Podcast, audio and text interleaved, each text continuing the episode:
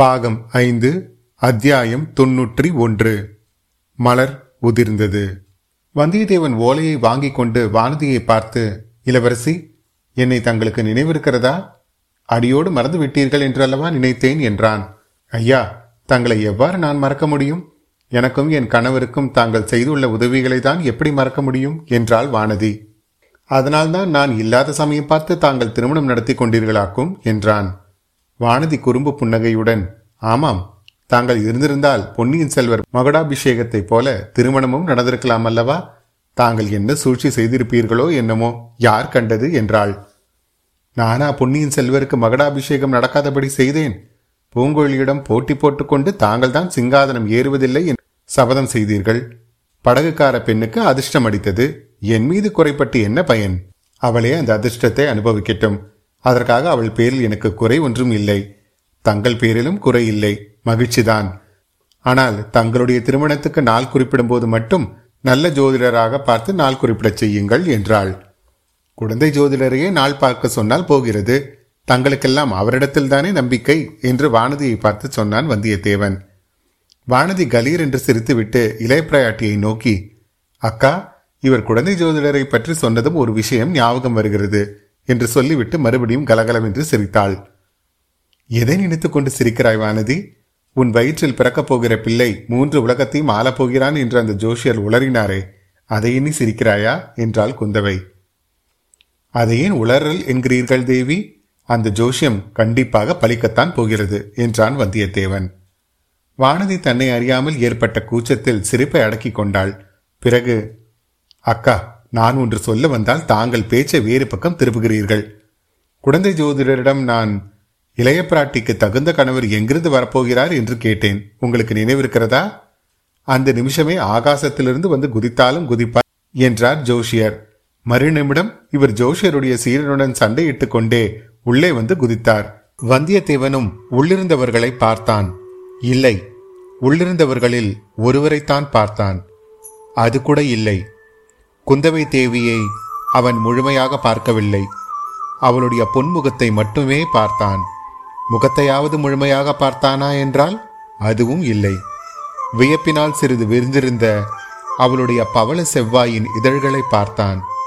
கம்பீரமும் வியப்பும் குறும்பும் சிரிப்பும் ததும்பியிருந்த அவளுடைய அகன்ற கண்களை பார்த்தான். கண்ணிமைகளையும் கரிய புருவங்களையும் பார்த்தான். குங்கும சிவப்பாக குழிந்த கன்னங்களை பார்த்தான். சங்கையொத்த வழுவழுப்பான கழுத்தை பார்த்தான். இவ்வளவையும் ஒரே சமயத்தில் தனித்தனியாக பார்த்தான். தனித்தனியாக அவை அவன் மனதில் பதிந்தன. அந்த சம்பவத்தை நினைத்துதான் சிரித்தேன் என்றாள். குந்தவை பொங்கி வந்த சிரிப்பை அடக்கிக் கொண்டு கள்ள கோபத்துடன், போதும் உன் விளையாட்டு, அவசரமாக வந்திருக்கும் ஓலையை இவர் படிக்கட்டும் என்றாள். வந்தியத்தேவன் ஓலையை படித்தபோது அவனுடைய முகத்தில் தோன்றிய கவலைக்குரிய 2 பெண்மணிகளும் கவனித்தார்கள். என்ன செய்தி? கந்தமாறன் என்ன எழுதியிருக்கிறான் என்று இளைய பிராட்டி ஆர்வத்துடன் கேட்டாள். தாங்களே படித்து பாருங்கள் என்று வந்தியத்தேவன் ஓலையை குந்தவையிடம் கொடுத்தான். ஓலையில் பின்வருமாறு எழுதியிருந்தது. என் அருமை தோழனாகிய வல்லவரையன் வந்தியத்தேவனுக்கு, நான் உனக்கு செய்த குற்றங்களையும் இழைத்த அநீதிகளையும் மன்னித்துவிட்டு என் சகோதரி மணிமேகலையை கடைசி முறை பார்ப்பதற்காக உடனே புறப்பட்டு வரவும். இளம் சம்புவராயன், கந்தமாறன். குந்தவை அதை படித்துவிட்டு, ஒரு விதத்தில் இது நல்ல செய்திதான், மணிமேகலை அகப்பட்டு விட்டாள் என்று தெரிகிறது என்றாள். இது என்ன?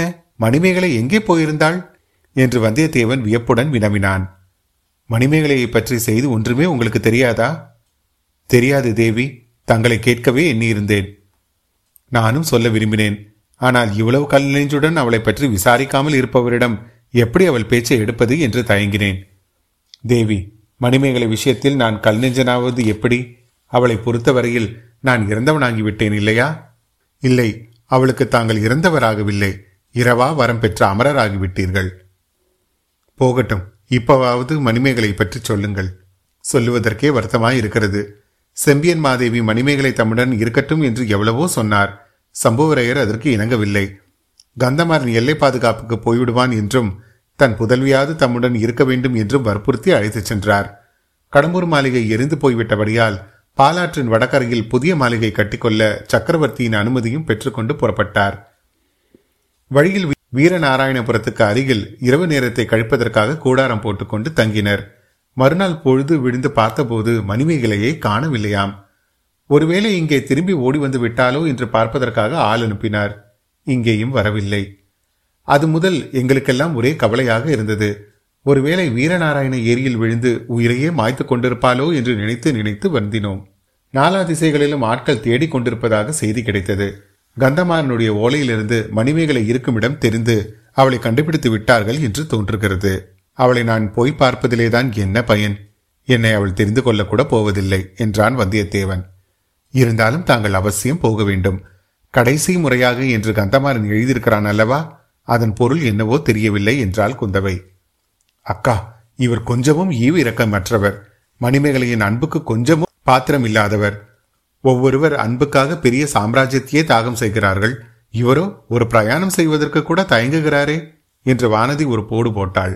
இளவரசி, உலகத்தில் ராஜ்யங்கள் குறைவாகத்தான் இருக்கின்றன. ஆகையால் அன்புக்காக ராஜ்யத்தை தியாகம் செய்கிற காரியம் சிலராலேதான் முடியும். ஆனால் முதலில் தாங்கள் கூறியது உண்மையே. மணிமேகலையின் அன்புக்கு நான் சிறிதும் தகுதி இல்லாதவன். தெய்வத்திடம் வைக்க வேண்டிய காதலை அவள் என்னிடம் வைத்து விட்டாள். நான் தேவன் அல்ல, குற்றம் குறைகள் உள்ள சாதாரண மனிதன். மணிமேகலையின் அன்பு கடவுளுக்கு அர்ப்பணமாக வேண்டியது. இருந்தாலும் தாங்கள் ஒரு தடவை அவளை போய் பார்த்துவிட்டு வருவதில் தவறு ஒன்றும் இல்லையே. கந்தமாறனும் கடைசி தடவையாக என்று எழுதியிருக்கிறான் என்றால் இளைய பிராட்டி குந்தவை. நான் போக மாட்டேன் என்று சொல்லவில்லையே. போவதில் பயன் உண்டா என்றுதான் சந்தேகிக்கிறேன். நான் அவளுக்கு இறந்து போனவன் ஆயிற்றே என்று தயங்குகிறேன். ஆயினும் கடைசி தடவையாக என்று கந்தமாறன் எழுதியிருப்பதன் பொருள் எனக்கு நன்றாக விளங்கவில்லை. தாங்கள் ஒரு பிரயாணம் செய்தால் எல்லாம் தெரிந்து விடுகிறது என்றாள் குந்தவை. வந்தியத்தேவன் பழையாறையில் இருந்து வீரநாராயணபுரத்துக்கு ஒரு நாள் பிரயாணம் செய்தான்.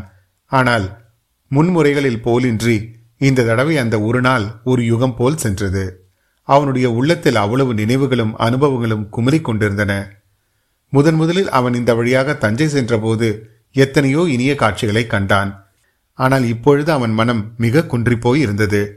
எல்லாம் அந்த மூடன் கந்தமாறனால் வந்த வினை. முதலில் கந்தமாறன் மணிமேகலையிடம் இவனை பற்றி இந்திரன், சந்திரன், அர்ஜுனன், மன்மதன் என்றெல்லாம் புகழ்ந்திருக்கிறான். அப்போதே அந்த பேதை பெண் அவருடைய உள்ளத்தை பறிக்கொடுத்து விட்டால் போலும். அதெல்லாம் வந்தியத்தேவனுக்கு தெரியாது.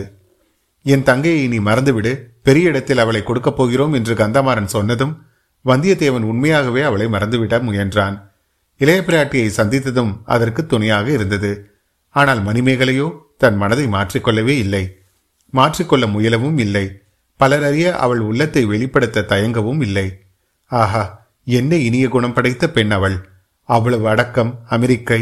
அவளுடைய மனம்தான் எத்தனை தூய்மையானது! பச்சை குழந்தையை போன்ற உள்ளம். உண்மையிலே அவள் குழந்தைதான். பால் போன்ற மனம், அதில் பல குறும்புத்தனம். தன்னை இறந்துவிட்டவனாக அவள் எண்ணிக்கொண்டிருப்பது மிக்க நல்லது. எப்போதும் சித்தப்பிரமை கொண்டவளாக அவள் இருந்துவிட மாட்டாளே. சில காலம் போனால் உள்ளம் தெளிந்துவிடும். வேறொரு வீரவாலிபனை மணந்து அவள் ஆனந்த வாழ்க்கை நடத்துவாள். உண்மையில் அப்படி நடக்குமா? அல்லது என்னை நானே ஏமாற்றிக் கொள்கிறேனா? கடைசி முறை பார்ப்பதற்கு வரவும் என்று கந்தமாறன் எழுதியிருப்பதன் பொருள்தான் என்ன? ஒருவேளை அந்த எண்ணமே எவ்வளவு வேதனை தருகிறது!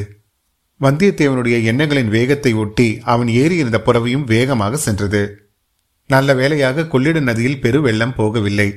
படகும் தேவையாக இருக்கவில்லை. குதிரை மாற்ற வேண்டிய அவசியமும் இல்லை. குதிரையை இறக்கிவிட்டு கடந்து பறந்து விரிந்திருந்த வெண்மணல் திட்டுக்களையும் கடந்து அக்கறையை அடைந்தான். செங்குத்தாக உயர்ந்த ஏரியின் மேல் குதிரையை லாவகமாக ஏற்றி உச்சியை அடைந்தான் வந்தியத்தேவன்.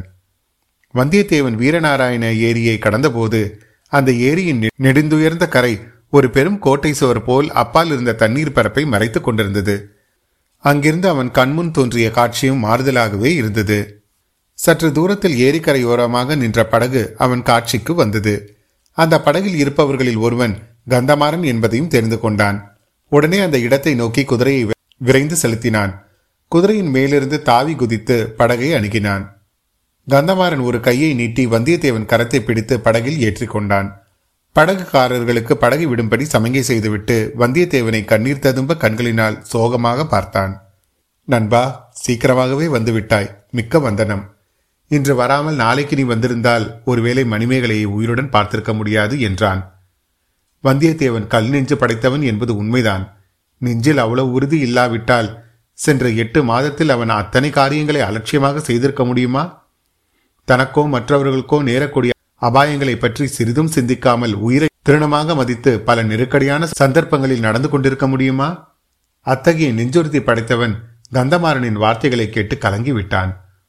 கடைசி தடவை பார்ப்பதற்கு என்று அது கந்தமாறன் எழுதியிருந்ததின் பொருள் இப்போது ஐயமின்றி விளங்கிவிட்டது. அவனுடைய கண்களில் கண்ணீர் ததும்பி கலகலவென்று கண்டங்களில் வழிந்து ஓடியது. கந்தமாறா, மணிமேகலையின் உயிருக்கே ஆபத்தா? அது எப்படி? அவள் சித்தம்தானே தவறிவிட்டது, அதுவும் உன்னையும் என்னையும் பற்றிதானே என்று தத்தளிப்புடன் வினாவினான் வந்தியத்தேவன். நண்பா, இப்போது மணிமேகலையின் சித்தம் தெளிந்து விட்டது. ஆனால் இன்னும் எத்தனை நேரம் உயிரோடு இருப்பாலோ தெரியாது. உன்னை பார்க்கும் வரையில் உயிரோடு இருக்க வேண்டும் என்று தெய்வங்களை எல்லாம் வேண்டிக் கொள்கிறேன் என்று சொன்னான் கந்தமாறன். பிறகு அவன் அறிந்தபடி நடந்த சம்பவங்களை பின்வருமாறு கூறினான். காஞ்சியில் சக்கரவர்த்தி வந்து தங்குவதற்காக பொன் மாளிகையை செப்பனிட்டு கொண்டிருந்தான். அப்போது சம்புவரையர் மணிமேகலையும் அழைத்து கொண்டு புறப்பட்டு விட்டதாக கேள்விப்பட்டான். அதைத் தொடர்ந்து வீரநாராயண ஏரிக்கரையில் மணிமேகலை காணாமல் போய்விட்டால் என்ற செய்தியும் கிடைத்தது. உடனே பார்த்திபேந்திரனிடம் விடை பெற்றுக் கொண்டு தங்கையின் கதியை அறிவதற்காக புறப்பட்டு ஓடி வந்தான். அவனுடைய தந்தை துயர மிகுதினால் ஏறக்குறைய பித்து பிடிக்கும் நிலையில் இருந்தார். இரவில் கூடாரத்தில் படுத்தால் பொழுது விடிந்தால் காணவில்லை என்பதை தவிர அவரிடமிருந்து வேறு தகவல் எதுவும் கிடைக்கவில்லை. பழையாறைக்கு ஆள் விட்டிருப்பதாக கூறினார். எரிந்து பாழாய் கிடந்த கடம்பூர் மாளிகையிலும் சுற்றுப்புறங்களிலும் தேடி பார்த்தாகிவிட்டது என்றும் கூறினார். கந்தமாறன் தானும் தேட ஆரம்பித்தான். பழையாறைக்கு அவள் திரும்பி போயிருப்பாள் என்று கருதவில்லை. ஏரியில் விழுந்து மூழ்கியிருக்கலாம் என்று தேடி பார்த்து அவளுடைய உடலையாவது கண்டுபிடிக்க வேண்டும் என்று எண்ணினான். ஒருவேளை உயிருடனே ஏரியை சூழ்ந்திருந்த காடுகளில் அவள் சுற்றி அலைந்து கொண்டிருக்கலாம் என்ற ஆசையும் மனதில் இருந்தது. ஏரிக்கரையோடு சுற்றி சுற்றி அலைந்து தேடினான். ஏரியிலிருந்து கிளம்பிய கணவாய்களோடு சிறிது தூரம் சென்று தேடினான். ஏரியில் குறுக்கு நெடுக்காகவும் கரையோரமாகவும் படகு விட்டு கொண்டு போய் தேடினான். ஏரியை சூழ்ந்திருந்த காடுகளிலும் தேடினான். இம்மாதிரி சுமார் 4 தினங்கள் பயனற்ற தேட்டத்தில் சென்ற பிறகு ஏரியின் மேற்புறத்து தீவு ஒன்றில் அமைந்திருந்த நீராழி மண்டபத்தின் நினைவு கந்தமாறனுக்கு ஏற்பட்டது. வேட்டையாடப் போன கரிகாலனும் வந்தியத்தேவனும் நீர் விளையாடச் சென்ற நந்தினியும் மணிமேகலையும் அந்த நீராழி மண்டபத்தில் ஒரு நாள் சந்தித்து பொழுதுபோக்கியதும் நினைவுக்கு வந்தது. மணிமேகலை அந்த இடத்துக்கு படகின் உதவி இல்லாமல் தனியாக போய் சேர்ந்திருப்பது அசாத்தியமான காரியம். வனவிலங்குகள் நிறைந்த மேற்கு பகுதி காட்டின் வழியாக அவள் தன்னந்தனியாக அங்கே சென்றிருக்க முடியுமா? காட்டை கடந்திருந்தாலும் வழியில் கால்வாய்களை பலவற்றை கடக்க வேண்டியிருக்குமே. இருந்தாலும் அதையும் பார்த்துவிடலாம் என்று எண்ணி கந்தமாறன் படகில் ஏறி அந்த நீராழி மண்டபத்தை அடைந்தான். மண்டபத்தை நெருங்கியதும் பழைய நினைவுகள் பல அவன் உள்ளத்தில் குமரிக்கொண்டு தோன்றின. முதலில் மண்டபமும் சூனியமாகவே காணப்பட்டது. யாரும் அங்கே இருப்பதாக தோன்றவில்லை. மண்டப படித்துறையில் இறங்கி நின்று தான் கட்டிய மனக்கோட்டைகளை எல்லாம் வீணா போனதை எண்ணி பெருமூச்சு விட்டான். அவனுடைய பெருமூச்சின் எதிரொலியைப் போல் மற்றொரு பெருமூச்சின் ஒலி கேட்டு திடுக்கிட்டான். ஓடிப்போய் பார்த்தான். நீராழி மண்டபத்தின் மறுபக்கத்து படிக்கட்டில் மணிமேகலை கிடந்தாள். ஒட்டி உலர்ந்து வாடி வதங்கி கிடந்தாள். அவள் சேலை பல இடங்களில் கிழிந்திருந்தது. அவள் மேனியில் பல இடங்களில் கீறல்கள் காணப்பட்டன. முதலில் அந்த உடம்பில் உயிர் இருப்பதாகவே தோன்றவில்லை. பல நாள் பட்டினி கிடந்து திக்கு திசை தெரியாமல் காட்டில் அலைந்து கடைசியில் களைத்து விழுந்து இறந்து போனவளின் உடலாகவே தோன்றியது. அந்த காட்சியை கண்ட கந்தமாறனுடைய உள்ளத்தில் 1000 வேல்கள் பாய்வது போன்ற வேதனை உண்டாயிற்று. மணிமேகலையை எடுத்து மடியில் போட்டுக்கொண்டு புலம்பினான்.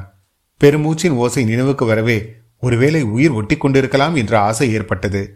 நல்ல தண்ணீர் கொண்டு வந்து முகத்தில் தெளித்தான். வாயில் ஊற்றினான். சூடு பறக்கும்படி உடம்பெல்லாம் தேய்த்தான். சிறிது நேரத்துக்கெல்லாம் மணிமேகலையின் கண் திறந்து மலர மலர அவனை நோக்கி விழித்தாள். அண்ணா, நீதானா? நான் நினைத்தது உண்மையாயிற்று. சொர்க்கத்துக்கு போனால் உன்னையும் அவரையும் காணலாம் என்று எண்ணினேன்.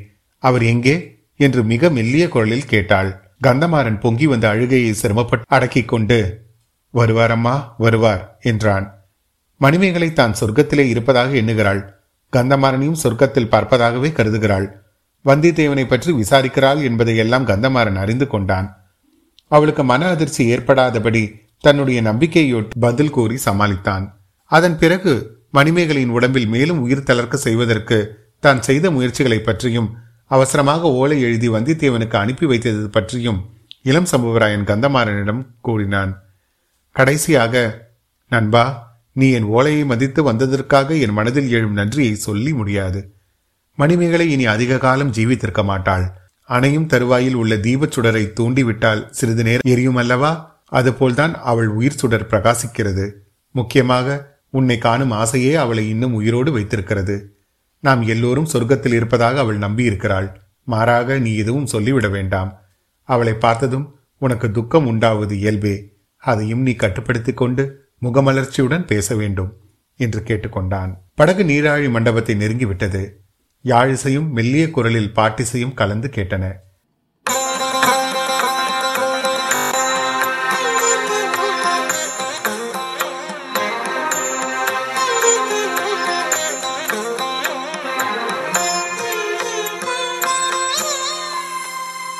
வந்தியத்தேவன் கந்தமாறனை நோக்கினான். ஆம் நண்பா, மணிமேகலைத்தான் யாழிசையுடன் சேர்ந்து பாடிக்கொண்டிருக்கிறாள் என்றான். படகிலிருந்து அவர்கள் இறங்கினார்கள். மணிமேகலை பாடுவது என்ன பாடல் என்பதை வந்தியத்தேவன் கவனமாக காது கொடுத்து கேட்டான்.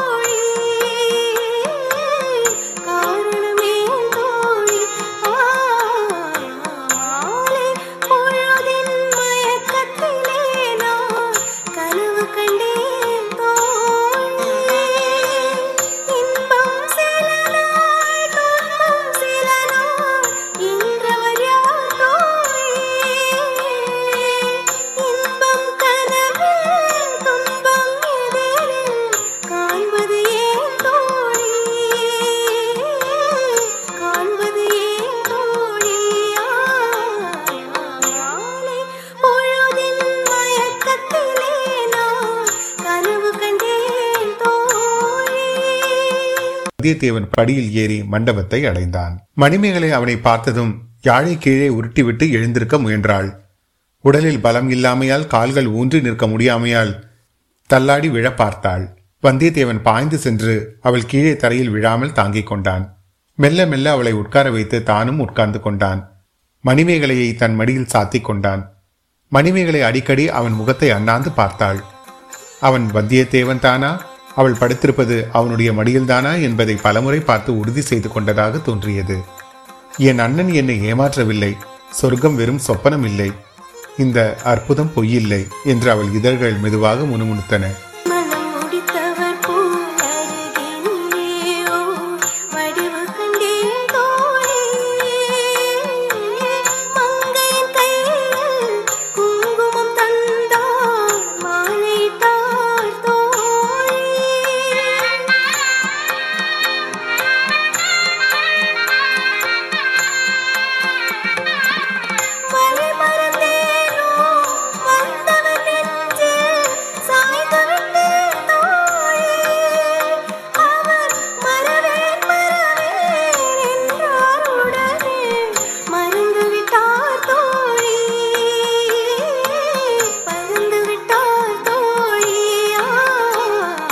பொய்யில்லை மணிமேகலை, பொய்யில்லை, இது நிச்சயமாக சொர்க்கம்தான், நான் வந்திருப்பது உண்மைதான் என்றான் வந்தியத்தேவன்.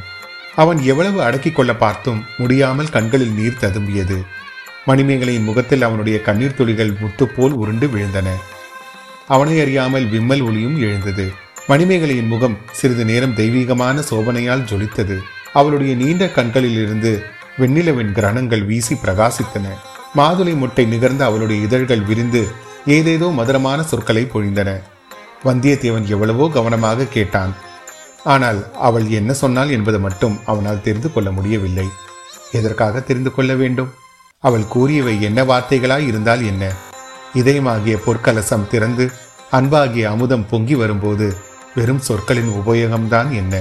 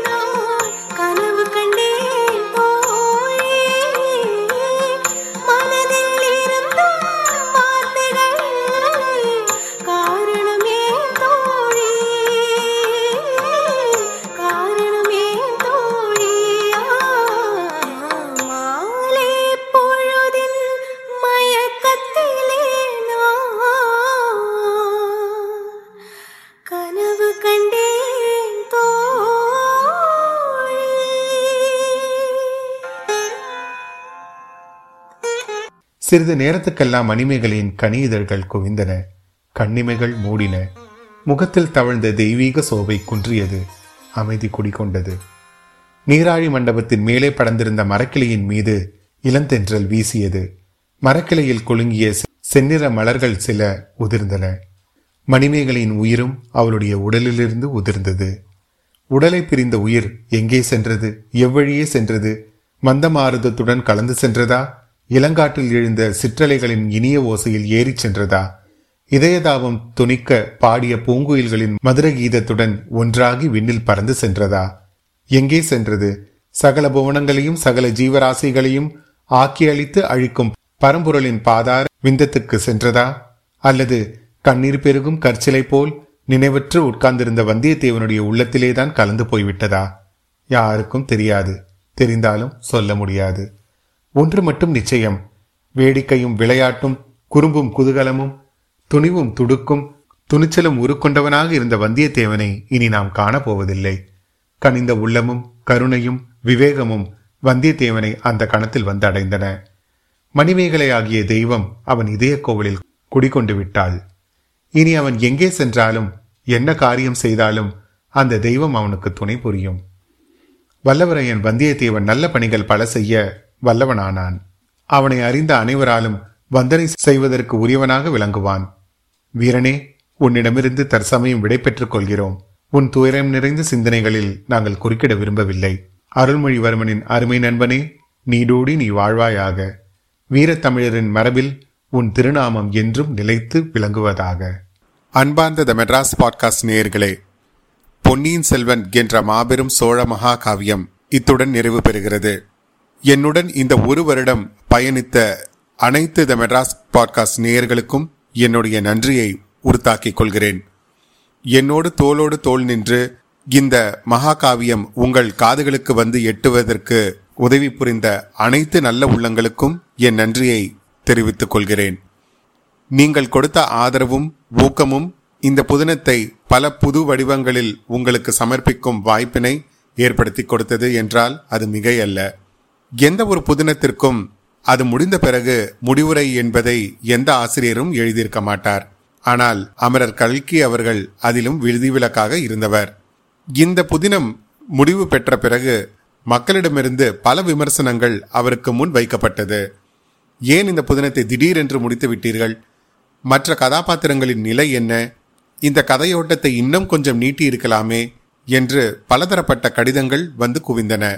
அவற்றையெல்லாம் ஒன்று சேர்த்து அனைவருக்கும் பதில் அளிக்கும்படி இந்த புதினத்திற்கு திரு கல்கி அவர்கள் ஒரு முடிவுரையை எழுதியிருந்தார். அந்த முடிவுரை உங்களுக்காக அடுத்த அத்தியாயத்தில் த மெட்ராஸ் பாட்காஸ்டில் ஒளிபரப்பாகும் என்பதை தெரிவித்துக் கொள்கிறேன். நீங்கள் கொடுத்த ஊக்கமும் ஆக்கமும் என்னை இந்த புதினத்தை வெற்றிகரமாக முடிக்க வைத்தது என்றால் அது மிகையல்ல. ஆதலால் மறுபடியும் உங்கள் அனைவருக்கும் என் நெஞ்சார்ந்த நன்றிகளை தெரிவித்துக் கொள்கிறேன். மீண்டும் உங்களை அடுத்த அத்தியாயத்தில் சந்திக்கும் வரை உங்களிடமிருந்து விடைபெறுவது உங்கள் அசோக். நன்றி, வணக்கம்.